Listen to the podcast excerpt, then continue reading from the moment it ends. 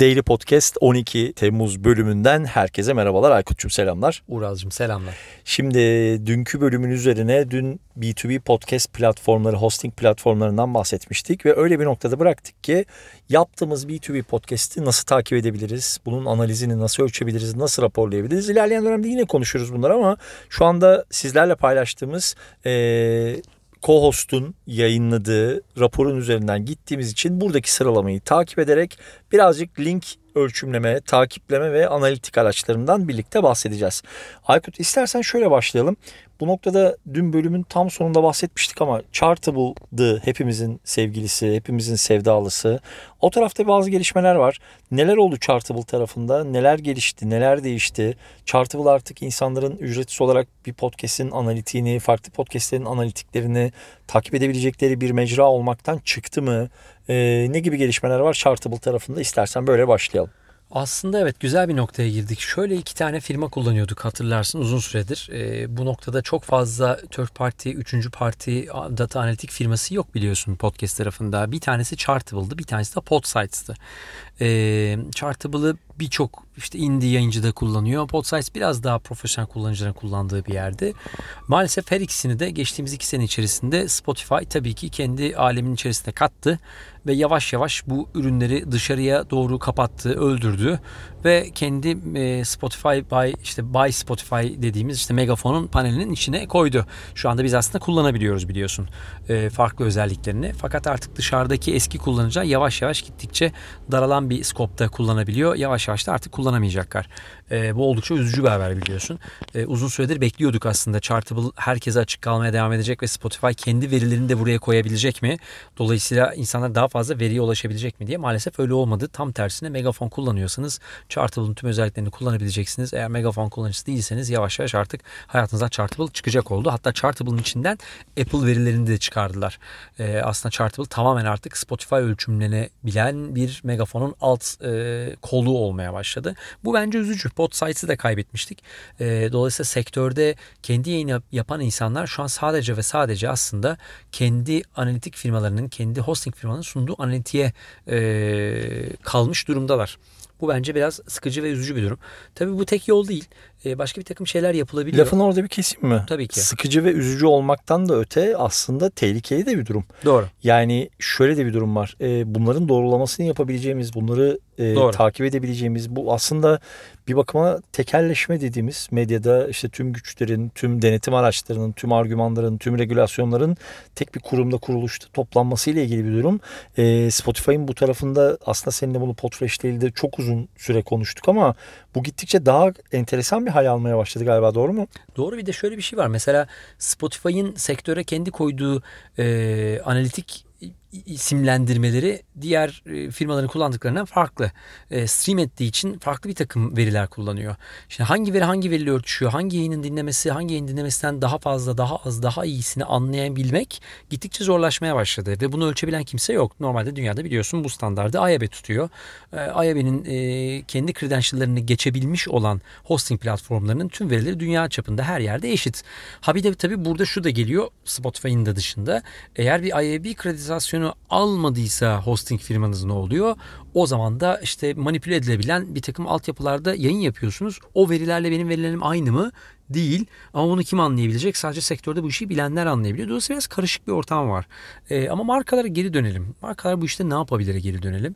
E, günün sonunda eğer belli bir giriş seviyesinin biraz daha üstünde işte B2B markalara özel yapılan bir e, ücretli versiyonları kullanıyorsanız en azından dünya standartının özellikle IAB kreditasyonu olup olmadığına bakmanız şartıyla lütfen ve lütfen kullandığınız hosting firmasının, podcast hosting firmasının IAB credential'larını aldığını ve IAB 4 standartlarına uyduğunu kontrol edin.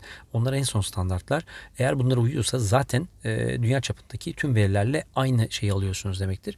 En azından belli bir veriyi alırsınız ama bunun üzerine yapabileceğiniz şeyler var. Aslında sorduğun soru da oydu biliyorsun değil mi? Aynen öyle. Şimdi tam oraya geleyim. Burada yine birazcık e, raporun sahibine atıfta bulunarak başlayayım aslına bakarsan.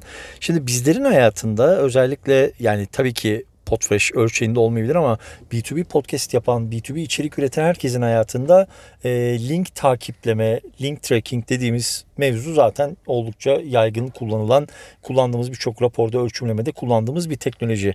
Şimdi burada mesela co-host'un kendi panelinde raporun içerisinde zaten görebilirsiniz. Co-host Tracking Links özelliği sayesinde sizlerin paylaştığı bir içerikten, sizlerin paylaştığı bir blog yazısından, blogunuzda, newsletter'ınızda paylaştığınız bir içerikten hangi linkten, hangi mecra üzerinden kaç download aldığınızı gösteren bir e, arayüz var. Keyifli de bir arayüze benziyor. Dediğim gibi Aykut da söyledi biz bu platformu kullanmadık ama belki bir göz atmak isteyebilirsiniz. Buradaki screenshotlarda oldukça keyifli veriler var.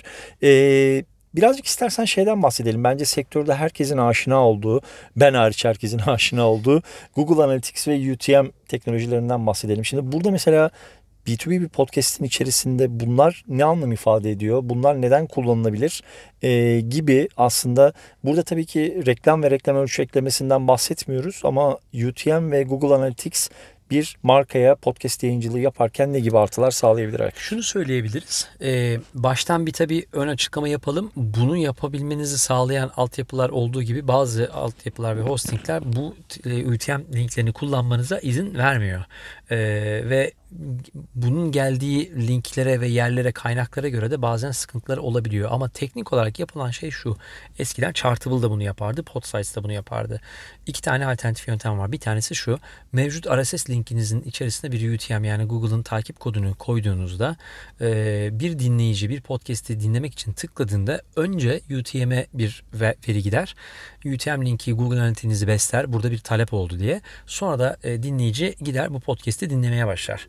Fakat burada bir artı bir eksi var. Bir, talebi görebiliyorsunuz. Fakat dinleyicinin ne kadar dinlediğini henüz daha bilmiyorsunuz. Oradan düşüp düşmediğini bilmiyorsunuz. Google Analytics tek başına aslında bir şey ifade etmiyor. Önce o Google Analytics verisini almak lazım. Sonra da bu podcast'in ne kadar süreyle dinlendiğini ve nerede bitirildiğini biliyor olmak lazım. İki tane veriyi bilmek lazım. Yoksa sadece tıklandı ve 100 bin kişi tıklandı. Evet tıkladı ama dinledi mi? E, bu sorunun yanıtı yoksa ya da yüzde kaçını dinledi ilk bölümde konuşmuştuk hatırlarsan bu veriler önemli. Fakat bu UTM kodunu maalesef ki her platform koymanıza izin vermeyebiliyor. Bunu lütfen bir kere daha üstüne basa basa söyleyeyim. E, UTM kodlarını bir de şurada kullanabiliyoruz. Birçok kampanyada birçok yaptığımız işte yap- kullanırız biliyorsun Raz bunu. E, her podcastinizin bir de açıklama alanı var bir text alanı var, bir metin alanı var. Burada yaptığınız açıklamalarda zaman zaman markalar kendi kampanyalarına yönlendirme linkleri kullanıyorlar. E, ve fark ediyorum ki Türkiye'de ya da dünyada da bu var. Birçok link içine bir takip kodu koyulmadan sadece orijinal link koyularak veriliyor. E, neden şunu yapmayı tercih etmiyorsunuz bilmiyorum. Bir soru olarak atayım ve bence bunu yapın. Koyduğunuz her linkin içerisinde lütfen ve lütfen bir analitik kodu en azından bir bitli kısaltma kodu koyun ki e, bu açıklama metninin içerisindeki linke kaç kişi tıkladı? Yani podcast'imi duydu biri. Tanıtımını yaptım. Duydu, geldi, açıklamayı okudu, podcast'i dinledi. Ama harekete geçti mi? Evet linki tıkladı mı? Tıkladıktan sonra sizin landing page'inize indi mi? Landing page'inize indikten sonra başka bir aksiyon aldı mı? Çünkü şunu yaptırdığınızda podcast sesli mecradan çıkıp bir landing page'e indirdikten sonra takip kapasiteniz artıyor. Landing page'de artık insanları e, dijital mecranın her yerinde hareketlerini takip edebilecek kapasiteye sahipsiniz. Dolayısıyla bunu koymak bence mutlaka ve mutlaka önemli. Bunun detayları tabii var. Onun daha fazla detayını yüz yüze de birçok insanla konuşabiliriz. O bir podcast'ı aşacak bir konu. Zaten dediğim gibi buradaki başladığımız bu raporu zannedersem yarın tamamlarız. Sonra diğer konulara geçiş yaparız. Bazen geri dönüşler de yaparız. Problem değil ama bence keyifli bir noktadayız. Süremizi de çok aşmayalım. Eklemek istediğim bir şey var mı? Bence bugünlük bu kadar yeter diyelim. Hani sektörün farklı haberleri var ama farklı bölümlerde de bunları konuşuyor oluruz. E, yaptığımız kampanyayı ölçülebilir bir şekilde tasarlamak ve veri almak bence en önemli kısım diyelim. Kesinlikle teşekkür ediyorum. O zaman 12 Temmuz Daily Podcast bölümünün sonuna geldik. Yarın görüşmek üzere. Görüşmek üzere.